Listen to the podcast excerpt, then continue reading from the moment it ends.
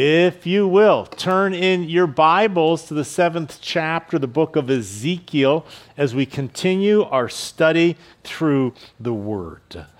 Now, you'll remember that Ezekiel had been called to be a watchman uh, for the nation, and he was in captivity there in Babylon. The Jerusalem had not yet uh, fallen. There were still the Jews that were in Jerusalem. So partial captivity had taken place.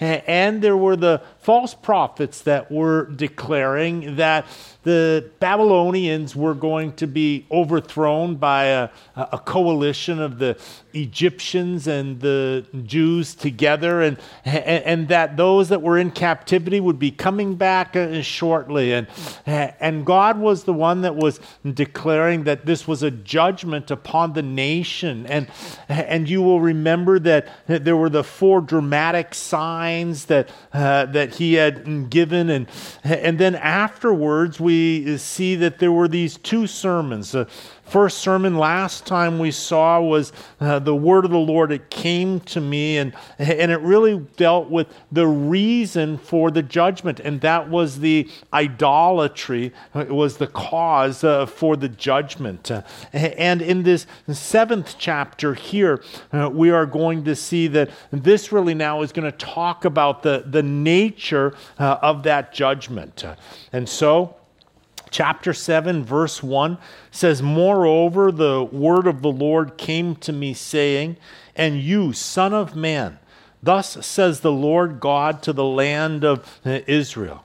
And so this message began in the same way that the, uh, that the last one did. The word of the Lord came to him. And, and it says in verse 2 an end. The end has come upon the four corners of the land. And now the end has come upon you. And I will send my anger against you, and I will judge you according to your ways, and I will repay you for all your abominations. My eye will not spare you, nor will I have pity, but I will repay your ways, and your abominations will be in your midst, and then you shall know that I am the Lord.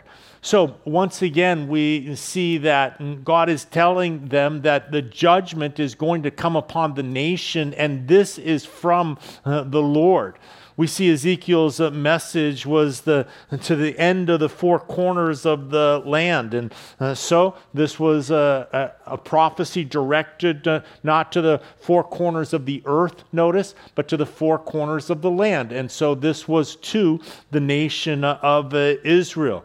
We uh, see that once again, that she was to know that God is the Lord over all. We see that he is going to repeat this again at the uh, end of the sermon. They had lost their way with God.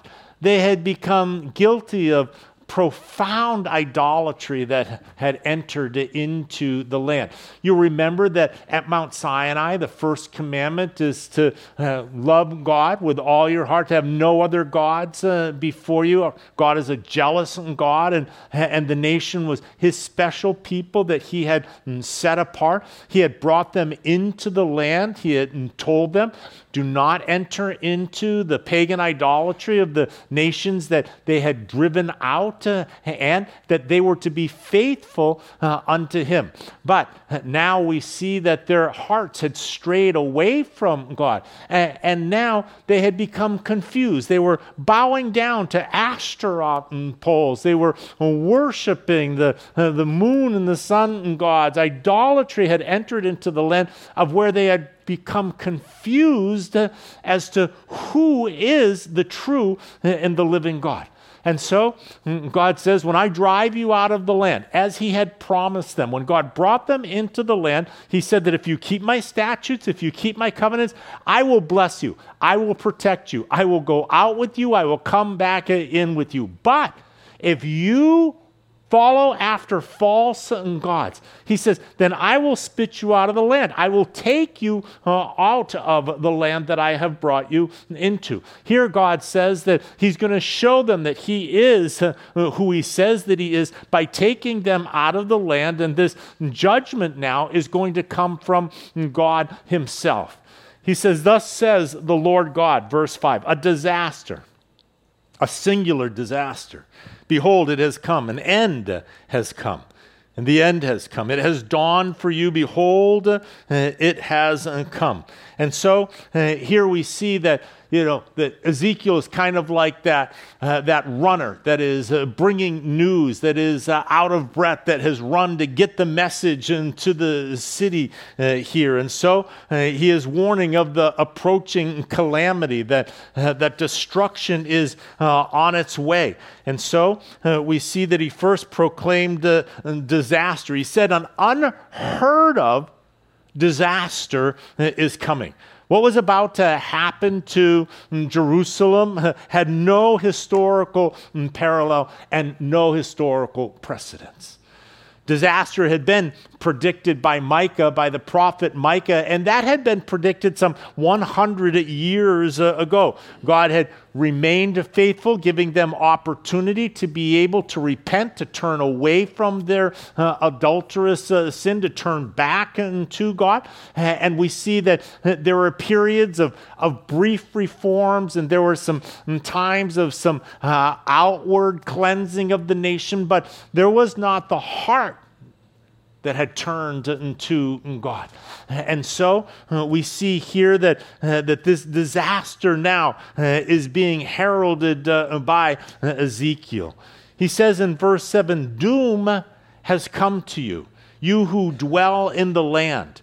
The time has come, a day of trouble is near, and not of rejoicing in the mountains we see that he is declaring that there is a, a time of destruction and doom uh, that is uh, coming. He says, not of rejoicing in the mountains. The rejoicing in the mountains, that speaks of uh, the joyful times at the harvest when uh, they would take in the grapes and the vineyards would be harvested and there would be those great times of celebration, great times of enjoying the goodness and the fullness and the fatness of God's uh, blessing.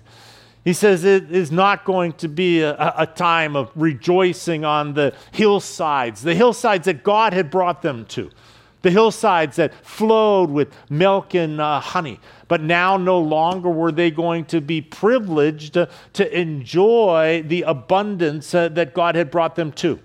Instead, God now was going to bring a judgment for their disobedience.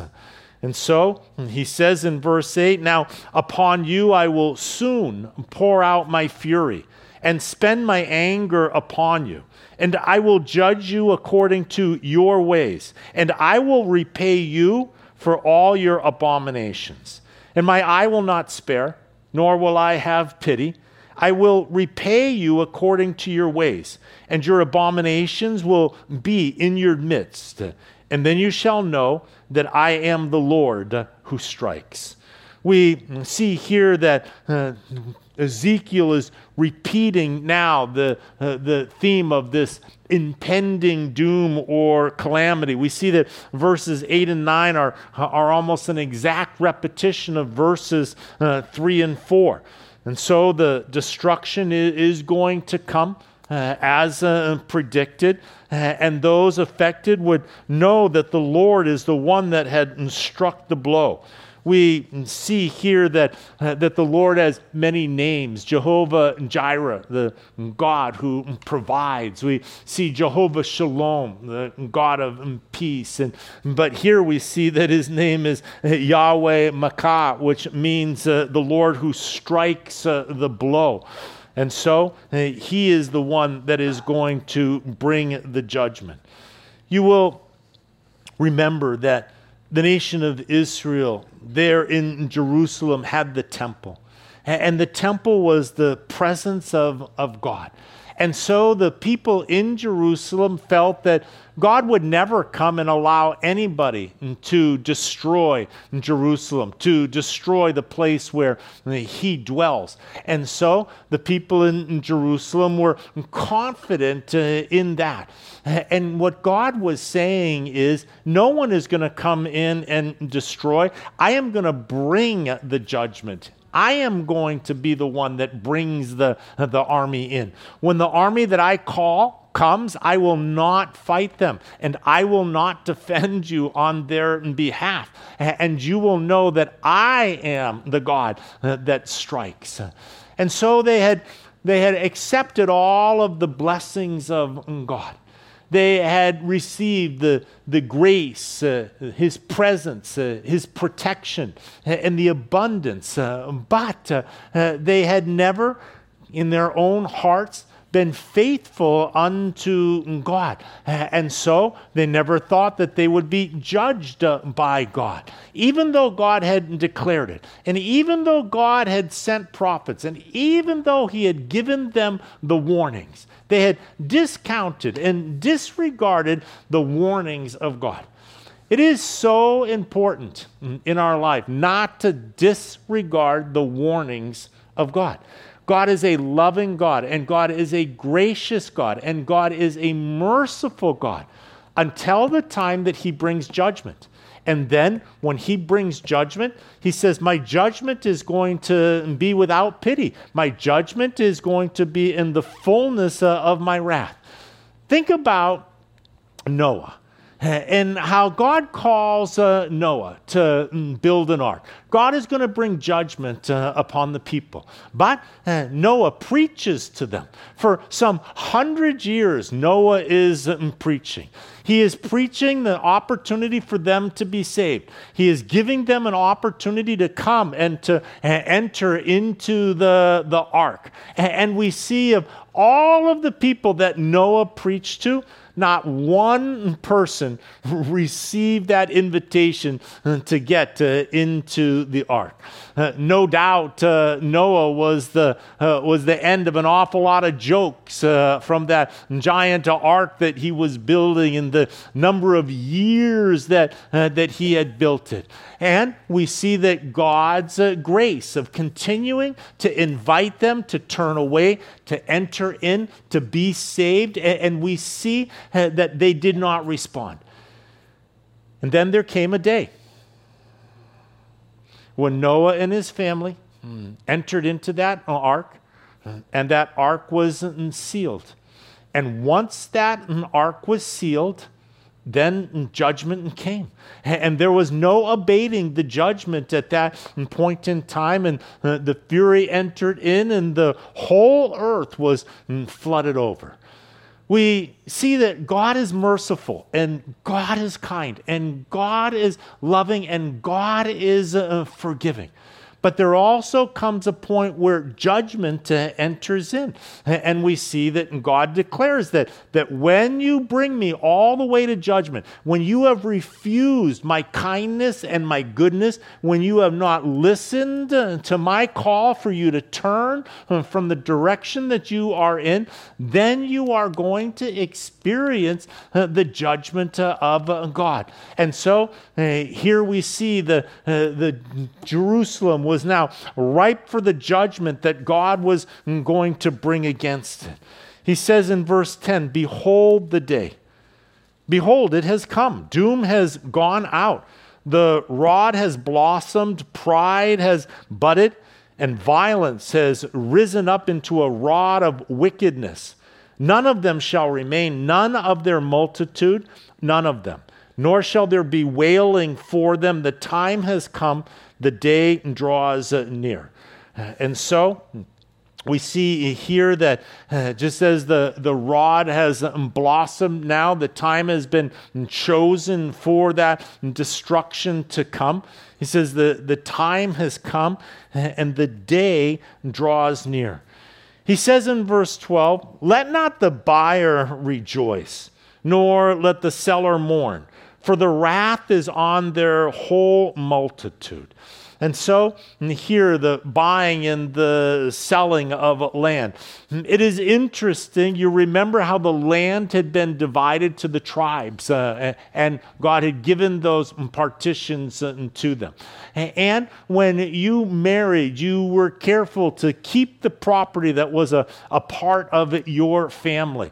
When you had to sell land, selling land meant that you came upon terribly hard times. And now you were selling the families and possessions. There, there was no joy in the selling of uh, land. Today, you know, it's much different. You sell your house, you're like, hey, I got a buyer and I sold my house. It's like, woohoo, and that's a, a celebration. But here we see that uh, in their day to, to sell the farm, to sell the family farm, to sell the family inheritance. Uh, now, he, he says that, that there will be no mourning uh, over the selling of the uh, land, and, and there will be no rejoicing over the buying of land. Now, when you didn't buy land, they were given the opportunity to be able to redeem it, to be able to uh, buy it back. But uh, here we see that, uh, that there was to be no rejoicing uh, over it. Why? Because destruction is coming. And they're not going to be able to redeem the land. And those who bought it aren't going to be able to enjoy the land. Why? Because they're all going to be taken into captivity. And all of Jerusalem is going to be completely destroyed.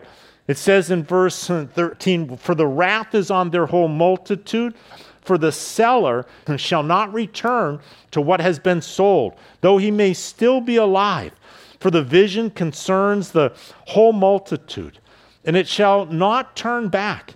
No one will strengthen himself who lives in iniquity. And so we see that uh, the property is, uh, is not going to be able to be bought and sold as they all are going to uh, enter into uh, exile. Nothing was going to remain of value. The property, their possessions, their material possessions, when they are taken into captivity, the Babylonians will take all of that from them. and so all of it would end up going to Babylon. It says in verse 14, they have blown the trumpet and made everyone ready, but no one goes to battle. For my wrath is uh, on all their multitude. So remember, the Babylonians come up and they lay siege now into Jerusalem.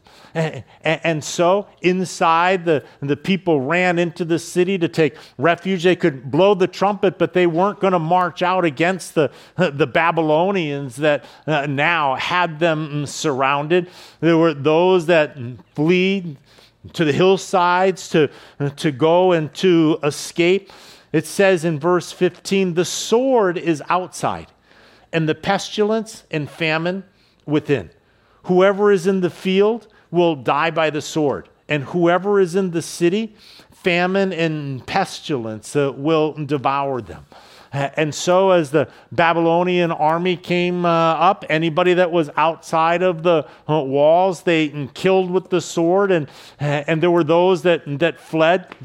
A remnant uh, got away to the, the hills. But uh, the people that then ran into Jerusalem, thinking that they would be safe within Jerusalem, the Babylonians mm, besieged them with a, a vicious, vicious siege starvation entered in. The famine was absolutely tremendous to the point where things completely deteriorated with uh, inside of the city.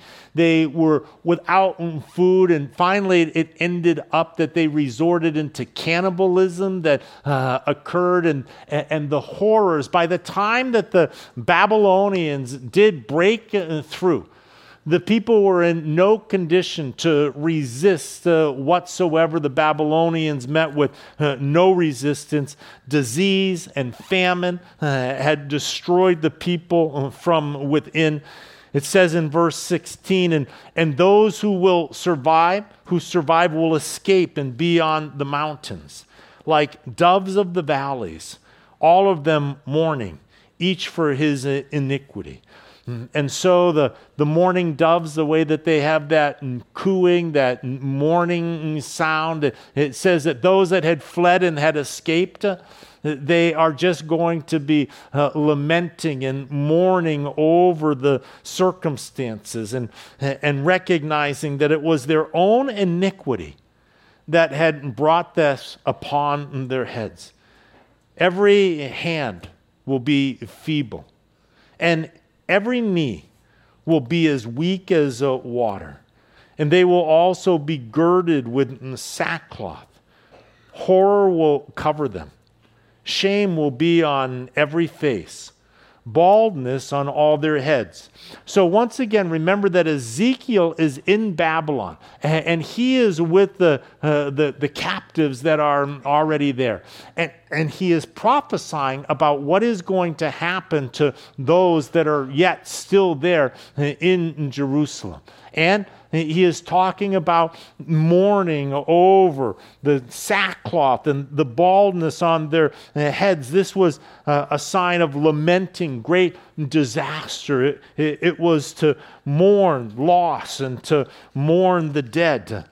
And so, shame will be on every face as now Jerusalem has been defiled, Jerusalem has been destroyed.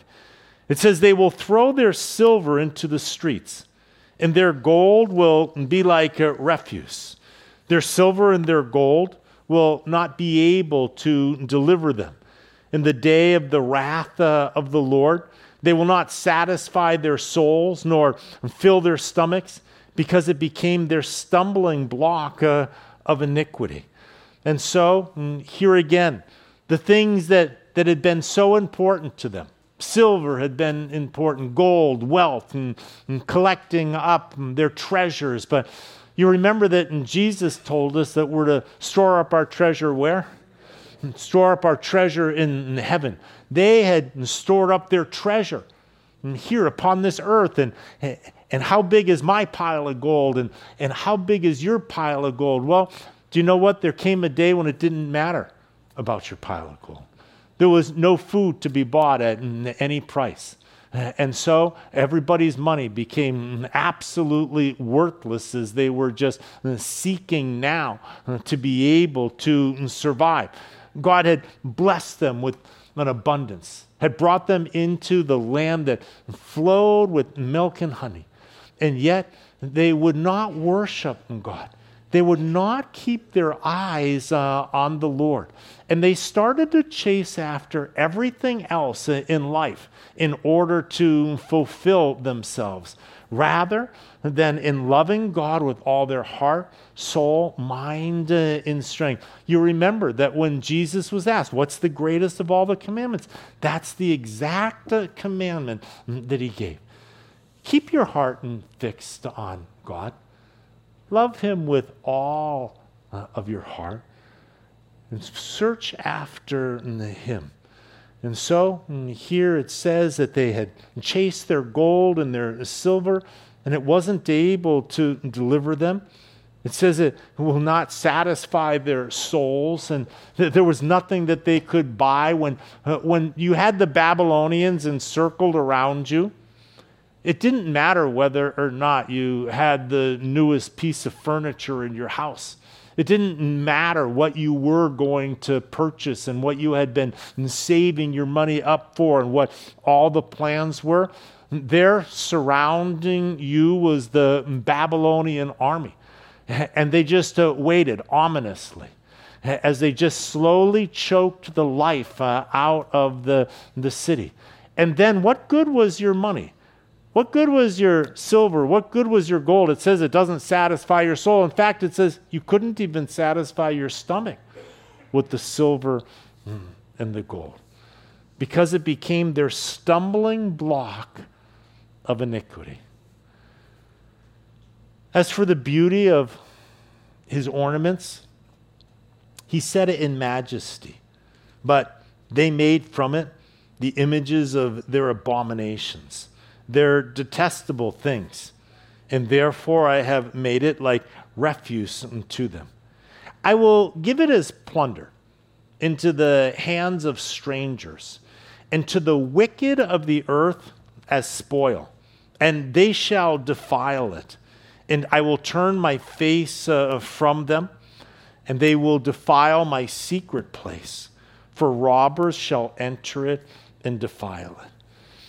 He's talking now that Israel's sin is so ingrained in them and has accumulated into the place where now God is going to allow even the most holy of holies to be overrun and to be destroyed. We see that, uh, that God had declared uh, here that He is going to turn His face from them, that He is going to give the spoils of Jerusalem to the wicked uh, there upon the earth. And so He is going to use the Babylonians as His instrument of judgment against the Israel and all that he had blessed them with, the spoils of them, he is going to send those uh, to these wicked uh, strangers. Ultimately, he says that they will defile my secret place, the Holy of Holies. The Holy of the Holies, where no one was allowed to enter in except the high priest. And he was only allowed to go in one time uh, a year and make atonement for the sin of the nation. And here God says that I am going to let robbers uh, enter into that holy place uh, and they will defile it. He says, Now make a chain, for the land is filled with crimes of blood, and the city is uh, full of violence. And therefore, I will bring the worst of the Gentiles, and they will possess uh, their houses and I will cause the pomp of the strong to cease, and their holy places shall be defiled. And so mm, chains were used to bring the mm, children of Israel into mm, captivity and uh, into Babylon. And so he is declaring, make a, a chain, it is going to be used. The land was filled with crime and violence, and, and there was great division. There was unbelievable chaos uh, in the streets and riots were taking place as society broke down. Babylon, a ruthless, a, a cruel nation, was chosen by God to take and to be the ones that evicted Israel uh, out of the land that God had brought them to. And so their holy places uh, now shall be defiled. what does that mean? Jesus is talking about the fact that they had set up shrines to these false gods and they were bowing down and worshiping uh, to these uh, holy shrines there uh, in the land of Israel. And so here God says that their holy places are, are going to be defiled and, and they will be destroyed. Destruction comes, verse 25 they will seek peace, but there shall be none. Disaster will come upon disaster, and rumor will be upon rumor. And then they will seek a vision from a prophet, but the law will perish from the priest, and counsel from the elders. And so Israel felt confident that they could never fall. But when now they realized that, uh, that they were in great danger. They were aware of their fate. It was going to become too late. They would seek to find a way to make peace, but there would be no way to, uh, to make peace. And, then they would run to the prophets. Then they would come and say, Can God help us? Is there uh, a word from God? That can save us uh, now. But there was no word, for the calamity was a judgment from God. They would run to the law that God had given them, to the priests. Now, is there, is there anything in the uh, word of God now that can save us? They would run to the council of the elders, and, and so everybody uh, running around, but mm, it was too late the king will mourn. The prince will be clothed with desolation, and the hands of the common people will tremble.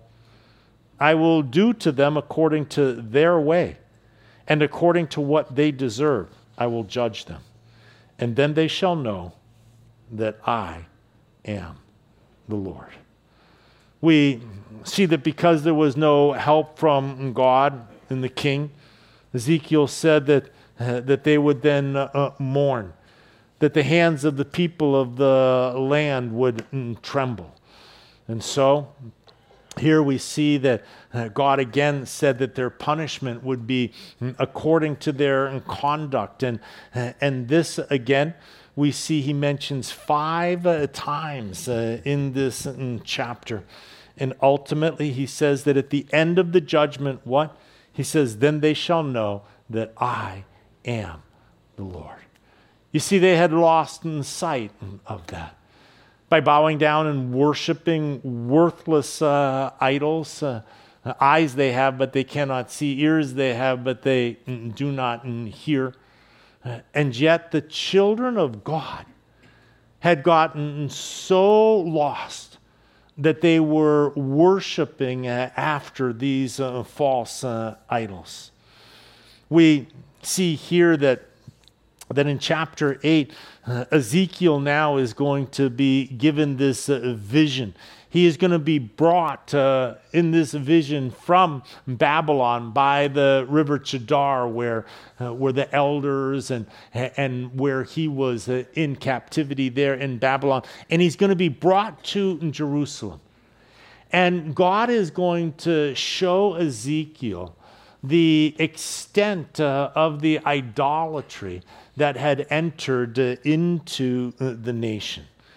It says in verse 1 And it came to pass in the sixth year, in the sixth month, on the fifth day of the month, as I sat in my house with the elders of Judah sitting before me, that the hand of the Lord fell upon me there we mm, see that mm, Ezekiel now mentions the the specific time. It was in the, uh, the sixth uh, year. And, uh, and so this is about uh, 14 months, a little over a year uh, after Ezekiel's call, when God calls uh, Ezekiel uh, to be a prophet. Uh, he's in his house with the uh, elders of Judah. And, and so here we see that the hand of the Lord comes upon him. They had probably gone to seek after counsel or advice, possibly even on the fate of uh, Jerusalem. And, and the vision now was God's answer, which Ezekiel uh, most likely reported to them. He says, Then I looked, and there was a likeness, like the appearance of fire.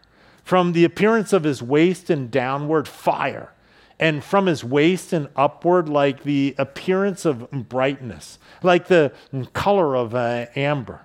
And as Ezekiel there is sitting before the elders, suddenly he sees a figure, the, uh, one like a, a, man.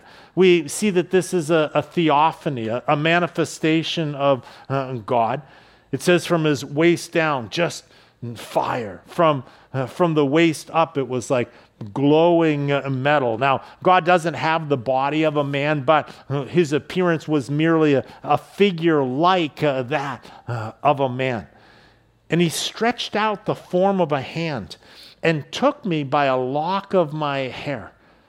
And the Spirit lifted me up between earth and heaven and brought me in visions of God to Jerusalem, to the door of the north gate of the inner court where the seat of the image of jealousy was, which provokes to jealousy. And behold, the glory, the God of Israel was there, like the vision that I saw uh, in the plain. And so we see now that, uh, that God extends this form like a, a hand and and he is brought now mm, to Jerusalem, to the, uh, to the northern gate uh, here. We see that he's transported in the spirit. In other words, his physical body was still back there in Babylon, but uh, in the spirit, uh, uh, he is uh, there. And Ezekiel is lifted up between heaven and earth and, and transported now to Jerusalem. And then he said to me, Son of man, lift your eyes now toward the north. So I lifted my eyes toward the north, and there, north of the altar gate, was the image of jealousy in the entrance. And so, we see here that uh, Ezekiel now calls it the, uh, the idol of jealousy. We see that, uh, that this was a, an idol that was uh, set up there uh, within the mm, temple it, itself. But this is probably a, a, an Asherah that was uh, uh, uh, uh, the, the, to, the, to the goddess Asheroth. She was the Canaanite fertility goddess. And, and we see that King Manasseh had placed a carved image of Asheroth in the temple during his reign. Later on, it was uh, removed. And, and after Manasseh's death, an Asheroth pole found its way back uh, into the temple itself. So I want you to imagine that. The holy temple of God now, in its gate, uh, has this uh, altar to Asherah, this mm, people mm, come. And God is now showing Ezekiel this and saying, Look, look at what my people uh, have done, even to the temple itself. It is one thing to have the Asherahs all on the high places and the mountains and in the groves and, and wherever it was that they would set them up, but to bring and set it up in the temple uh, of uh, God. And so we see here that, uh, that God now is, is showing him these things. Furthermore, he said to me, Son of man, do you see what they are doing? The great abominations that the house of Israel commits here to make me go far away uh, from my sanctuary. And so, uh, here we see that, uh, that God is uh, showing this um, idolatry, this adultery that's taking place. So I want you to imagine the, the image of what God is showing him. It says, This is, uh, this is my wife. Uh, and yet uh, now we, uh, we see that, uh, that there is now this adultery that is taking place, and, and it's taking place now within my own home, within my own house. It's one thing to depart and to commit adultery, it is another thing to set up right in my own house. And so we see here that God says that this is what is causing me now to depart. I will withdraw, I, I will leave this place. God chose Jerusalem to be the place on the face of the earth where he would dwell with man, where his nation, his people would come and worship him, and he would protect and bless and, and provide for them. And now we see that in the very temple itself, we see the Asherah is, is set up and being worshiped there. He says, To make me go far away from my, from my sanctuary. The abominations of Israel were causing Jehovah now to withdraw from his own house, from his sanctuary. Now turn again, and you will see greater abominations.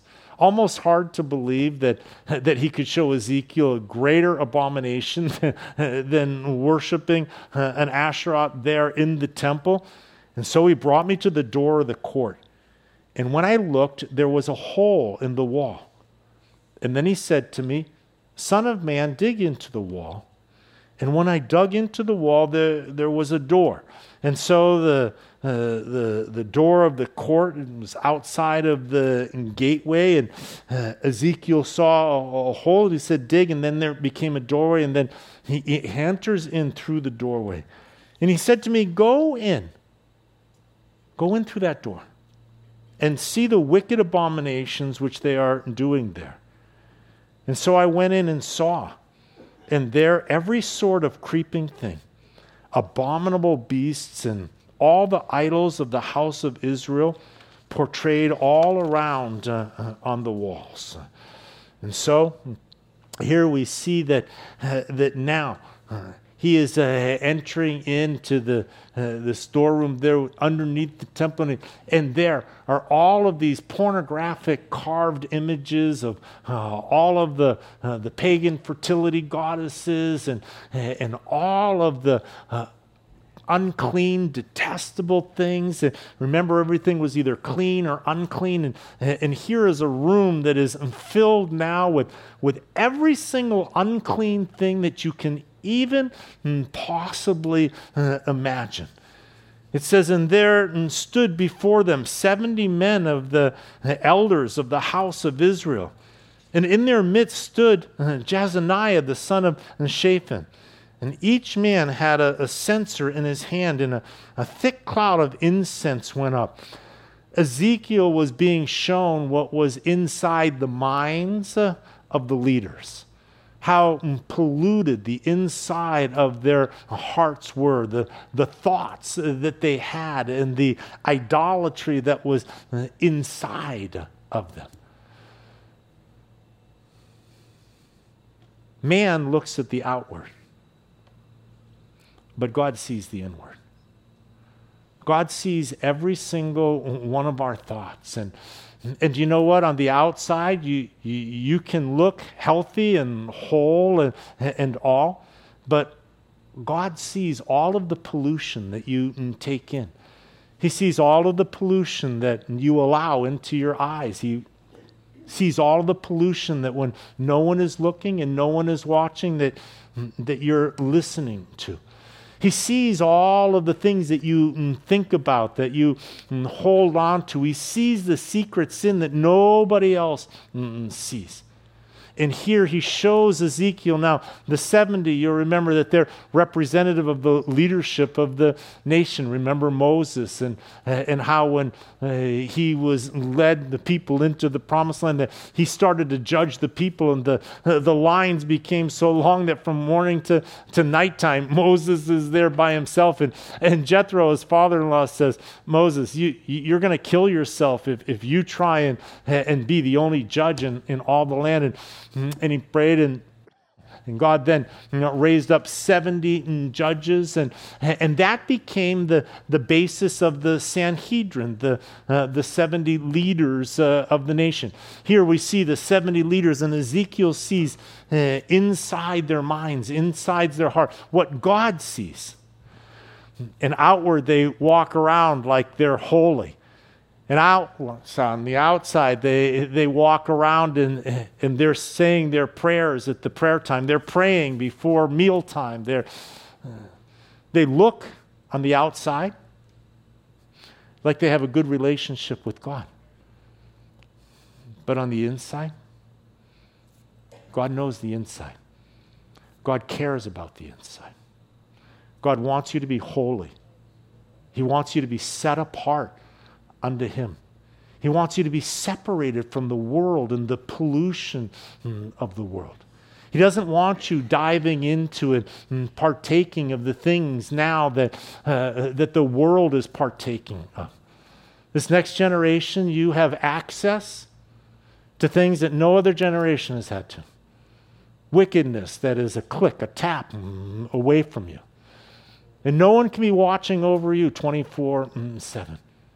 But know this the God that made you watches over you. Know this that He sees every single thing that comes across your screen. He knows your temptations, He knows what you come back to mm, later on. And He is calling you mm, out of the pollution mm, of this uh, world. He sees your heart, He loves you. He created you to bless you and to have you to rise above this and to come out that He might bless you with an abundance of life that you can never even begin to imagine. The plan that He has for your life is so far above anything that you can imagine. But just like the nation of Israel, He beckons uh, you to be faithful under Him, to enter into that relationship with Him where you are loving Him with your whole heart, your whole mind, your whole strength. And so, the God who sees in secret lets Ezekiel now see what God sees. And this is the leadership of the nation that has utterly and totally polluted themselves uh, uh, in their thought life, in their minds, and, uh, and with their hearts. He says, Then he said to me, Son of man, have you seen what the elders of the house of Israel do in the dark? Every man in the room of his idols, for they say, The Lord does not see us. The Lord has forsaken the land. And so here we see that God explains to uh, Ezekiel that, uh, that the elders thought that if they get away with their sin, then, uh, then no one knows. And, and God won't mm, see their sin. And here is God speaking to Ezekiel, showing them, I see all of their sin. I see all of their sin. They're saying to themselves that the Lord doesn't see us, and, and they're saying that, that the Lord has mm, forsaken the, uh, the land. And he said to me, Turn again, and you will see greater abominations that they are doing. And he brought me to the door of the north gate of the Lord's house. And to my dismay, women were sitting there weeping for mm, Tammuz. Now, Tammuz is the is a Babylonian uh, God has taken. Um, Semiramis was the uh, mother. Babylon was the false worship of the world. You remember how they had built the uh, the Tower of Babel there. And, uh, and from there, they entered into false uh, worship and set up a, a, a, competing worship system to the true religion, the true salvation of Jehovah and the plan of redemption. Uh, and so uh, there was this god Tammuz who was supposed to be born of a virgin, Semiramis. Uh, and Semiramis and Tammuz were, uh, were worshipped uh, together. And, uh, and Tammuz was out hunting and, and he was killed in a hunting accident and ends up now going down into Hades there. And his, his sister, Ashtar, goes and mourns for him and mourns for him. And, and finally, then after all of her mourning, Tammuz is raised back again to life. But uh, Tammuz is only allowed to be on the earth six months a year. And then six months a year, uh, he has to go back down uh, into mm, Hades. And, and so the six months of winter are the time that mm, he is down and not Hades, Hades is, but into the afterlife uh, there that they uh, had. And so those six months is when it's cold on the earth and things don't grow, and it correlates to the winter solstice and, and all. And, and then he would return back in the spring and resurrect again. He would resurrect in the springtime at the, the summer, so it's the spring solstice uh, now, and everything turns green again, and and that was in Tammuz. But uh, when Tammuz departs uh, and goes down, there is the the weeping. That was the religion that you would weep uh, for Tammuz because now he has to uh, go spend six months uh, in the in the afterlife there, and and so now what was happening was that the Jewish women uh, were weeping for Tammuz. It was that in holiday now uh, where they all wept because he is now going to depart. And here are God's people and God's women that are now uh, weeping over Tammuz, uh, who has departed now uh, from them. And so Ezekiel is being shown, God is showing them, look at what my people who are called by my name and who are to worship me and to worship no other are now shedding tears uh, and weeping uh, over uh, Tammuz's departure. And so, verse 15 Then he said to me, Have you seen this, O Son of Man? Turn again, and you will see greater abominations than these. And so he brought me into the inner court of the Lord's house, and there at the door of the temple of the Lord. Between the porch and the altar were about 25 men with their backs toward the temple of the Lord and their faces toward the east. And they were worshiping the sun toward the east.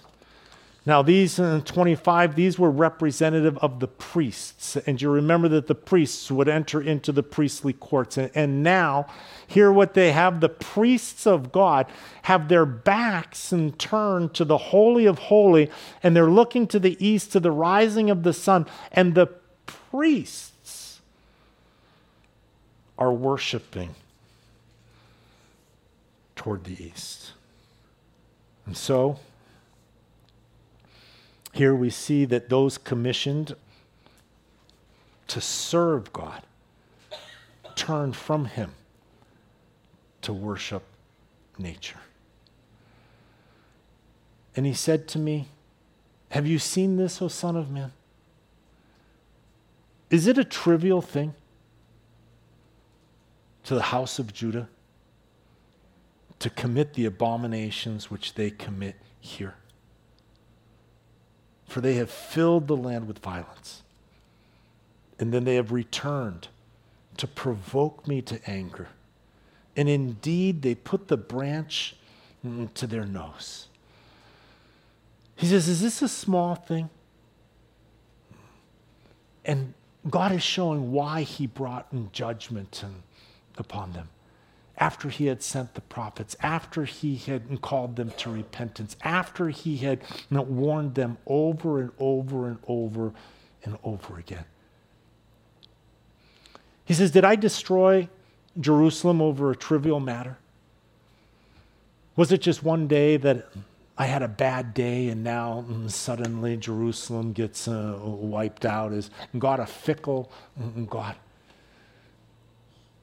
And he shows him what has broken his heart and how his people have been unfaithful. He says, they have filled the land with violence. He, he says, and, and, indeed, they put the branch to their nose. And that, that's an expression that means that they, they put their nose up. They snubbed God. They snubbed all of the outreaches of um, God. And therefore, he says, I also will act in fury. My eye will not spare, nor will I have pity. And though they cry in my ears with a loud voice, I, I will not hear them. And so, here we see that God says that a, a last minute desperate effort on, on their part to get God to, to hear their cries now would, uh, would do no good. And so the, the stage now was set for the judgment that was mm, going to come. It is amazing to me how long suffering God is with each and every one of us, that He is willing to forgive all of uh, our sins. But God also warns us and he gives us warnings, and he gives us warnings, and he gives us uh, warnings that he will bring judgment. And then when he brings the judgment, that judgment was brought on by ourselves. And so, God is gracious until the time of judgment. God is merciful until the time of judgment. God is long suffering until the time of judgment. But know this that God will appoint a time for judgment, that He will allow it to go this far and no farther. And then He will bring His judgment. And so we have the incredible loving heart of God. He shows their sin, their wickedness, their idolatry, and his desire to reach them and to love them and to care for them. God's desire for each and every one of us is to reach us, to minister to us, to bless us, to touch us. You remember how the religious leaders in Jesus' day, you remember how mm, Jesus said, You've heard it said that you shall not murder. And they hadn't murdered. He says, mm, But I say to you, if you've hated in your heart, that's the trajectory sin of murder. See, God is all about heart. He says, You've heard it said, don't commit adultery. They hadn't done the external final act. He says, But You've been lusting and burning in lust, and that is the trajectory uh, uh, of it. And so outwardly, you look good. Outwardly, your friends think you're mm, clean. Outwardly, mm, mm, you look right. But God doesn't look at the outward, God looks at the inward. He says, I want you. I love you. And I want you to get real with me. And I want you to be faithful and I want you to love me in return. And I will forgive and I will wash and I will cleanse and I will uphold and, and I will sustain.